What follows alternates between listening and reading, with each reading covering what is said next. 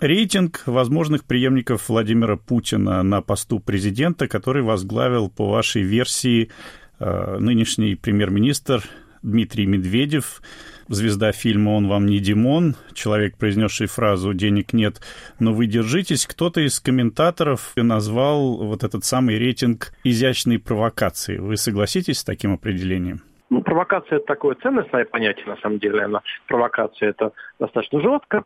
Обычно просто такой медийная резонансность, и не только медийная, любого продукта подобного, это когда либо документ очень точно попадает в картину мира в ожидании читателей и в известной степени кодифицирует то, что люди и так примерно слышали и знали, либо когда в нем содержится совершенно иная, принципиально резонансная картинка, которая позволяет иначе взглянуть на ситуацию. Думаю, что резонанс рейтинга преемников связан с тем, что крайне резонансное название, возвращающее разговор о преемниках повестку, причем есть потребность у тех, кто анализирует политический процесс, независимо от того, как они видят ближайшее политическое будущее.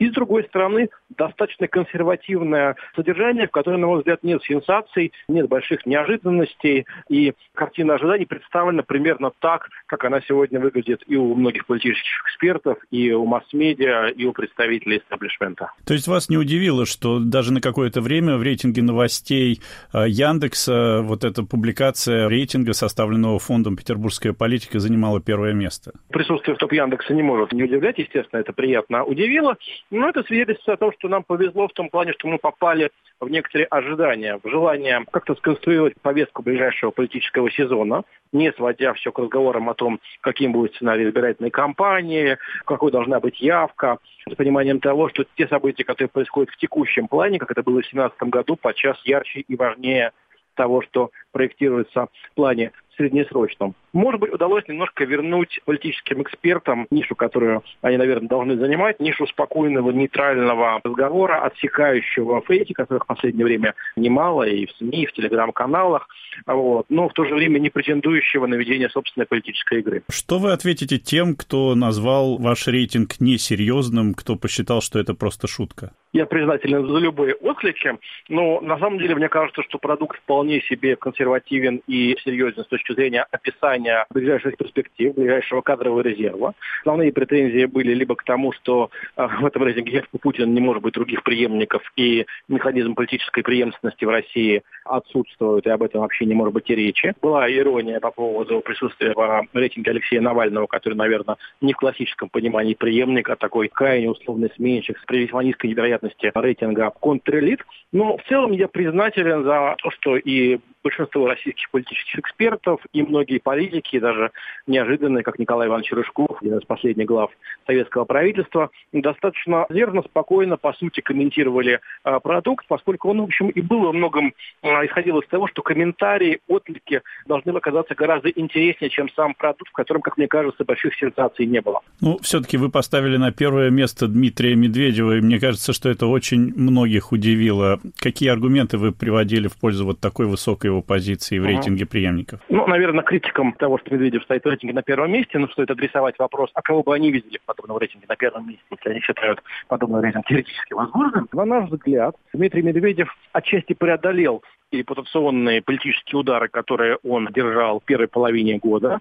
А он вернулся к публичной активности, приостановилось падение его рейтингов, получали символические там видеокадры Путина и Медведева, а, призванные показать, что все в высшем тандеме хорошо. А, естественно, сценарий, при котором можно ничего не менять, он оказывается часто вполне вероятным и возможным. В данном случае плюсом такого сценария для Владимира Путина было бы с тем, что Медведев остается человеком номер два в сегодняшних реалиях, было бы то, что он держит слово за то, что было в 2011 году, он отказывается от серьезной шарахании, его трудно сломать репутационными такими э, выбросами компромата. Но в таком сценарии, конечно же, есть и минусы, потому что все-таки то, что политическая элита не выступила консолидированно на стороне Дмитрия Медведева в его защиту, не восприняла атаку на Медведева как атаку на репутации власти в целом, а, конечно же, власть в целом понесла заметные такие репутационные уроны, это довольно, довольно тревожный знак. То есть если возникает желание какой-то перезагрузки, рестайлинга в любую сторону, более жесткую, более мягкую.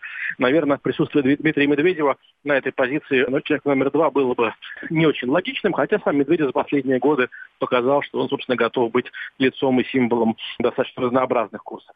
Ну, наверняка у ваших критиков скепсис э, вызвало вхождение в первую пятерку а, таких людей, как Сергей Шойгу и Валентина Матвиенко. Все-таки это а, политики возрастного уровня нынешнего президента Владимира Путина. Многие уже сейчас э, говорят о том, что, в общем-то, ему уже за 60, и, в общем-то, подходит э, к концу срок вот этого политического долголетия. Так или иначе, приходится говорить о преемниках почему они оказались в этом списке, и согласны ли вы с такой постановкой вопроса? Ну, наверное, есть действительно консенсус по первой тройке, который, мне кажется, там не вызвало почти ни у кого критики, хотя там некоторые считают, что, собственно, Алексей Дюмин, губернатор Тульской области, там завышен, но, опять же, там, да, вопрос, кого ставить третьим, он вполне правомерен. Мне здесь интересно было бы услышать отклики. Что касается кандидатов за а, рамками первой тройки, естественно, вокруг каждого из них могут быть а, колебания и сомнения, тем более, что они не попали в тройку. Что касается Сергея Шойгу, наверное, вариант с каким-то преемничеством можно себе представить только в случае ускоренного форсированного транзита власти или какой-то серьезный, какой-то а, очень серьезного маневра, потому что при том, что Сергей Шойгу является известной, популярной фигурой с большим политическим управленческим опытом, история отношений Путина и Шойгу не всегда была ровной. В нулевые годы были элементы такой, если не ревности, то сокращение медийного присутствия Шойгу в телеэфирах за рамками избирательных кампаний. Поэтому, собственно, многим казалось неожиданно приход Шойгу на позицию министра обороны в 2013 году.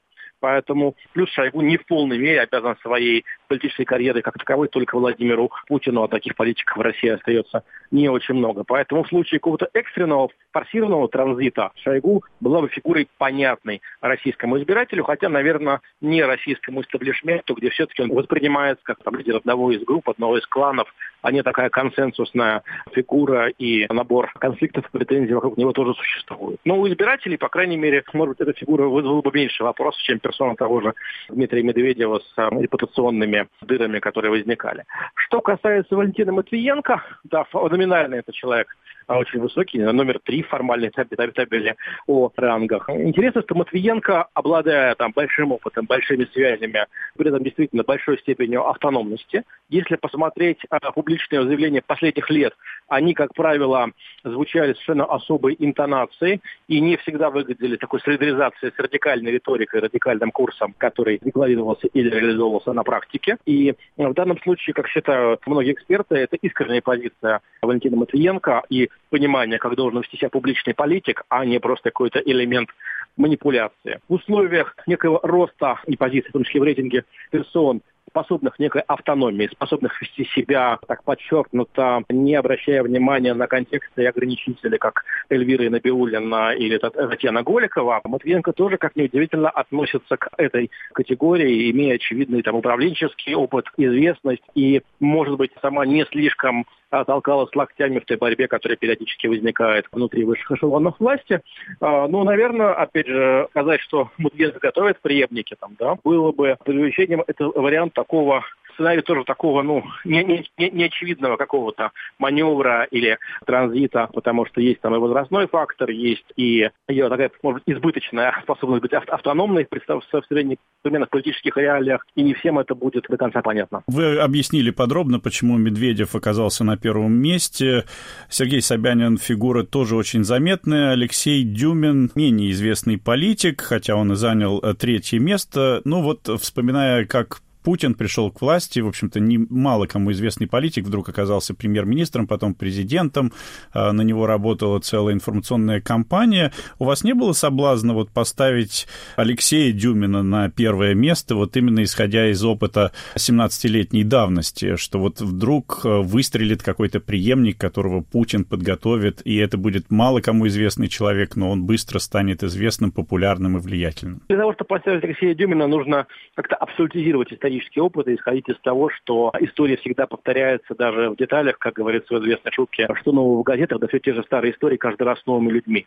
Все-таки и Владимир Путин, человек, который стремится без необходимости не повторяться и не быть предсказуемым. И Алексей Дюмин был заметен за это время на посту губернатора Тульской области, но все-таки ощущение, что вот-вот его готовят к какому-то серьезному рывку, не возникло. Да, Дюмин оказался перспективнее, может быть, более очищен от возможных скандалов и конфликтов в сравнении с той большой тройкой силовиков, которые выдвигалась на посты губернаторов, наряду с а, Мироновым в Ярославской области или Зиничевым в Калининграде. Все-таки Дюмин в большей степени устоял. Но, наверное, какого-то кейса, там, истории успеха создано пока не было или она находится в процессе создания. Поэтому ситуация, что Дюмина готовят к кадровому росту, такие ожидания создаются. Они, по крайней мере, не дезавуируются и не опровергаются. Но какого-то серьезного ускорения динамики вокруг Дюмина мы за последние, наверное, полгода не наблюдаем.